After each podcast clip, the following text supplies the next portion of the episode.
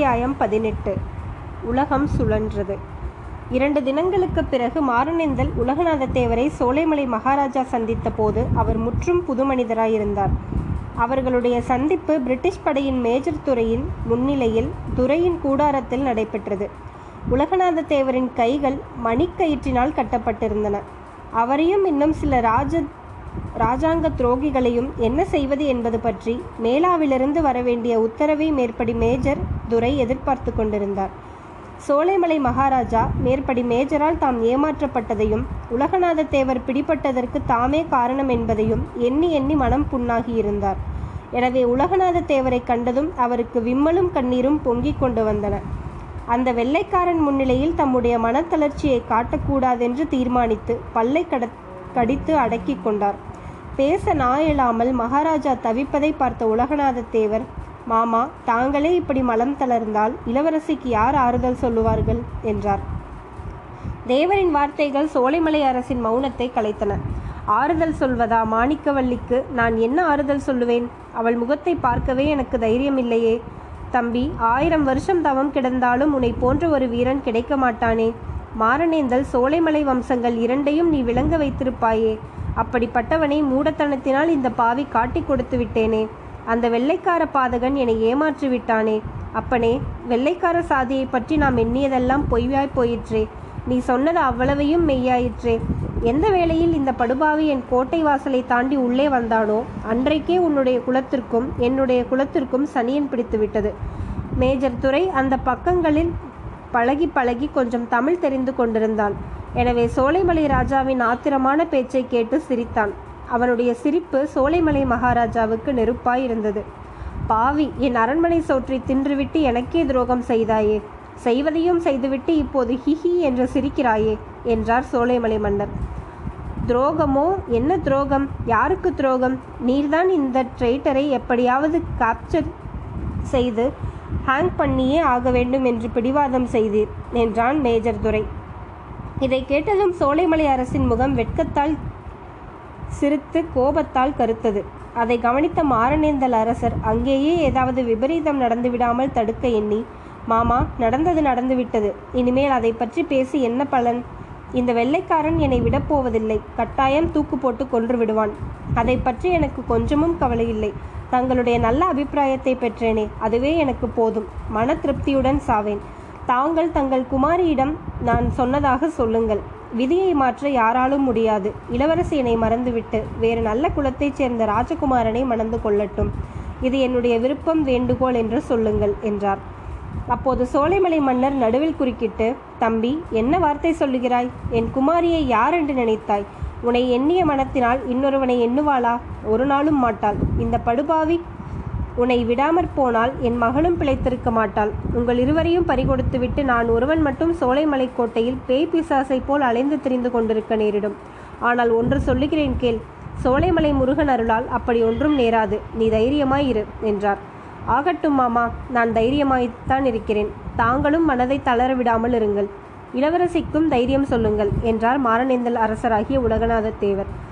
மறுநாள் உலகநாத தேவருக்கு சாப்பாடு கொண்டு வந்த ஆள் துரை கவனியாத சமயம் பார்த்து ஒரு ரகசிய செய்தி கூறினான். சோலைமலை மகாராஜா மேஜர் துறையிடம் கூடிய விரைவில் மன்றாடி பார்க்க போவதாகவும் அப்படியும் துறை மனம் மாறாவிட்டால் தூக்கு போடும் சமயத்தில் உலகநாத தேவரை விடுவிக்க வேண்டிய வீரர்களை தயார்படுத்தி வைத்திருப்பதாகவும் அந்த சந்தர்ப்பத்தை பயன்படுத்தி கொள்ள தேவரும் தயாராக இருக்க வேண்டும் என்றும் தெரிவித்தான். துறையிடம் மன்றாடுவது என்பது மாரணேந்தலுக்கு பிடிக்கவில்லை.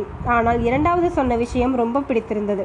எனவே அது முதல் அவர் மிக்க உற்சாகமாக இருந்தார். சுருக்கு கயிறுகள் வரிசையாக தொங்கிய இழுப்ப மரத்தின் கிளைக்கு அடியில் நின்றபோது கூட உலகநாத தேவரின் உற்சாகம் குன்றவில்லை. சோலைமலை அரசர் மேஜர் துரையிடம் மன்றாடி கொண்டிருந்தது மட்டும் அவருக்கு எரிச்சலை அளித்தது. அப்போது அவர்களுடைய பேச்சு முடியும் எப்போது துறை தூக்கு போட உத்தரவு கொடுப்பான்? எப்போது சோலைமலை மகாராஜா மறைவான இடத்தில் தயாராக வைத்திருந்த வீரர்கள் தடதடவென்று ஓடி வருவார்கள் என்று அவர் பரபரப்புடன் எதிர்பார்த்து கொண்டிருந்தார். ஆனால் அவருடைய எண்ணமும் சோலைமலை மகாராஜாவின் முன்னேற்பாடும் ஒன்றும் நிறைவேறாத வண்ணம் விதி குறுக்கிட்டது. உலகநாத தேவர் சிறைப்பட்ட செய்தியை கேட்டதிலிருந்து சோகத்தில் ஆழ்ந்து படுத்த படுக்கையிலிருந்து எழுந்திராமல் இருந்த மாணிக்கவல்லி சரியாக அந்த சமயம் வாசலுக்கு அந்த சமயம் பார்த்து அரண்மனை மேல் மச்சில் ஏறி உப்பரிகையின் முகப்புக்கு வந்தாள். கோட்டை வாசலுக்கு சமீபத்தில் இலுப்பு மரத்தின் அடியில் தொங்கிய சுருக்கு கயிற்றின் கீழே தான் காதலர் நிற்பதை பார்த்தாள். அவ்வளவுதான். ஓ என்று அலறிக்கொண்டு கீழே விழுந்தாள். உலகம் சுழன்றது. தினம் ஒரு தடவை சுழன்று வருஷத்தில் முன்னூற்றி அறுபத்தி ஐந்து தடவை சுழன்று இந்த மாதிரி நூறு வருஷ காலம் தன்னை தானே சுழன்று தீர்த்தது. நூறு வருஷத்திற்கு பிறகு பிரிட்டிஷ் ஆட்சி நிலை நிலை பெற்றிருந்த இந்தியாவில் இருளடைந்த ஒரு ஜில்லா சிறைச்சாலையின் அறையில் குமாரலிங்கம் தனியாக அடைக்கப்பட்டிருந்த போது மேற்கூறிய சம்பவங்கள் எல்லாம் அடிக்கடி அவன் நினைவுக்கு வந்தன. நினைவுக்கு வந்ததோடு இல்லை. அந்த அனுபவங்களை எல்லாம் அவன் திரும்ப திரும்ப அனுபவித்துக் கொண்டிருந்தான். இருபதாம் நூற்றாண்டில் கலாசாலையில் ஆங்கில கல்வியும் விஞ்ஞான சாஸ்திரமும் கற்றுத்தேர்ந்த அறிவாளியான அவன் பல முறையும் இதெல்லாம் வீண் பிரம்மை ஆதாரமற்ற மனப்பிராந்தி என்று தனக்குத்தானே அறிவுறுத்து கொண்டு பாய் பார்த்தான். ஆயினும் அந்த பிரம்மை நீங்குவதாக இல்லை. குமாரலிங்கம் சிறைப்பட்டு கீழ்கோர்ட்டில் விசாரணை நடந்து கொண்டிருந்த போது வழக்கு நடத்தும் விஷயத்தில் சிறிதும் சிரத்தை இல்லாமல் இருந்தான். அவனுக்காக இலவசமாக வந்து வழக்காடிய வக்கீல் அவனுடைய அசிரத்தையை பற்றி அடிக்கடி கடிந்து கொண்டார். வழக்கின் நான் ஜெயிப்பதற்கு வேண்டிய ஆதாரங்கள் நிறைய இருக்கின்றன. ஆனால் நீ இப்படி ஏனோ தானோ என்று இருந்தால் கேஸ் உருப்படாது. தூக்கு மரத்தில் நீ தொங்கியே தீர வேண்டும் என்று சொல்லி கண்டிப்பார். உன் விஷயத்தில் சிரத்தை எடுத்துக்கொள்ளக்கூடிய உற்றார் உறவினர் யாரும் இல்லையா? என்று கேட்பார். அவர்களை கொண்டு குமாரலிங்கத்திற்கு ஊக்கமளித்து உற்சாகப்படுத்தலாம் என்றுதான். ஆனால் குமாரலிங்கமோ தனக்கு உற்றார் உறவினர் யாருமே இல்லை என்றும் தன் விஷயத்தில் சிரத்தை உள்ளவர்களே இல்லை என்றும் சாதித்து வந்தான். ஒரு நாள் வக்கீல் வந்து என்னடா அப்பா உனக்கு ஒருவருமே உறவில்லை என்று சாதித்து விட்டாயே சோலைமலை மணியக்காரர் உனக்கு மாமாவாமே? என்றார். இந்த பொய்யை உங்களுக்கு யார் சொன்னது? என்று குமாரலிங்கம் ஆத்திரத்துடன் கேட்டான். சாக்ஷாத் சோலைமலை மணியக்காரரே சொன்னார். அதோடு இல்லை உன்னுடைய கேஸை நடத்துவதற்கு எவ்வளவு பணம் வேண்டுமானாலும் செலவழிக்க தயார் என்று சொன்னார். இதை கேட்டதும் குமாரலிங்கத்தின் மனோநிலைமையை பெரும் மாறுதல் ஏற்பட்டது. அப்போதைக்கு உயிரில் ஆசையும் வாழ்க்கையின் உற்சாகமுமே ஏற்பட்டுவிட்டன. பொன்னம்மாளின் நிலைமையை பற்றி மணியக்காரரிடம் விசாரித்து தெரிந்து கொள்ள வேண்டும் என்ற ஆசை அளவில்லாமல் உண்டாயிற்று. எனவே வக்கீலிடம் நான் சொன்னது தவறுதான் ஐயா. ஆனால் சோலைமலை மணியக்காரர் என் விஷயத்தில் இவ்வளவு சிரத்தை கொள்வார் என்று நான் எதிர்பார்க்கவில்லை. தயவு செய்து அடுத்த தடவை தாங்கள் வரும்போது மணியக்காரரையும் அழைத்து வாருங்கள். அவருக்கு நான் நன்றி செலுத்த வேண்டும் என்றான் குமாரலிங்கம். வக்கீலும் அதையே தான் அவனிடம் விரும்பினார். அதனால் உடனே சரி என்று சொல்லிவிட்டு போனார்.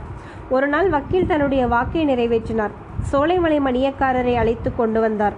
முன்னே பாலடைந்த கோட்டையில் வேட்டை நாய் பின்தொடர சென்ற மணியக்காரருக்கும் இப்போது குமாரலிங்கத்தை பார்க்க வந்தவருக்கும் வேற்றுமை நிரம்ப இருந்தது. கொலை குற்றவாளிகளுக்கென்று ஏற்பட்ட கடுஞ்சிறையின் இரும்பு கம்பிகளுக்கு பின்னால் குமாரலிங்கத்தை கண்டதும் மணியக்காரரின் கண்களில் கண்ணீர் ததும்பியது. பேச முடியாமல் தொண்டை அடைத்து கொண்டது. அவருடைய நிலையை பார்த்த குமாரலிங்கம் தானே பேச்சை தொடங்கினான்.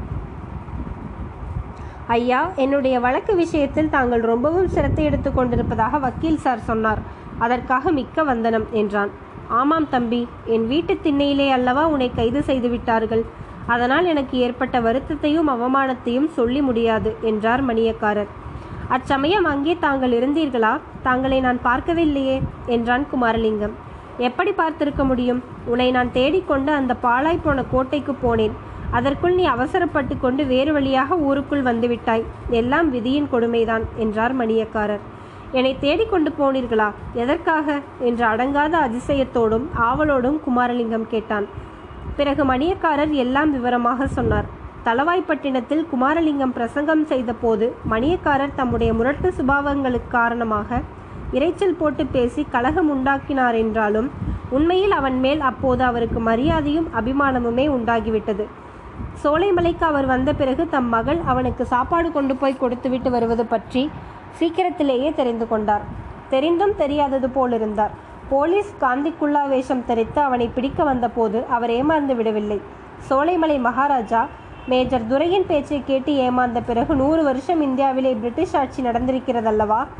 பிரிட்டிஷாரின் தந்திர மந்திரங்களையும் சூழ்ச்சி திறன்களையும் இந்திய மக்கள் எல்லோருமே தெரிந்து கொண்டிருந்தார்கள் அல்லவா அவ்விதமே மணியக்காரரும் தெரிந்து கொண்டிருந்தார்.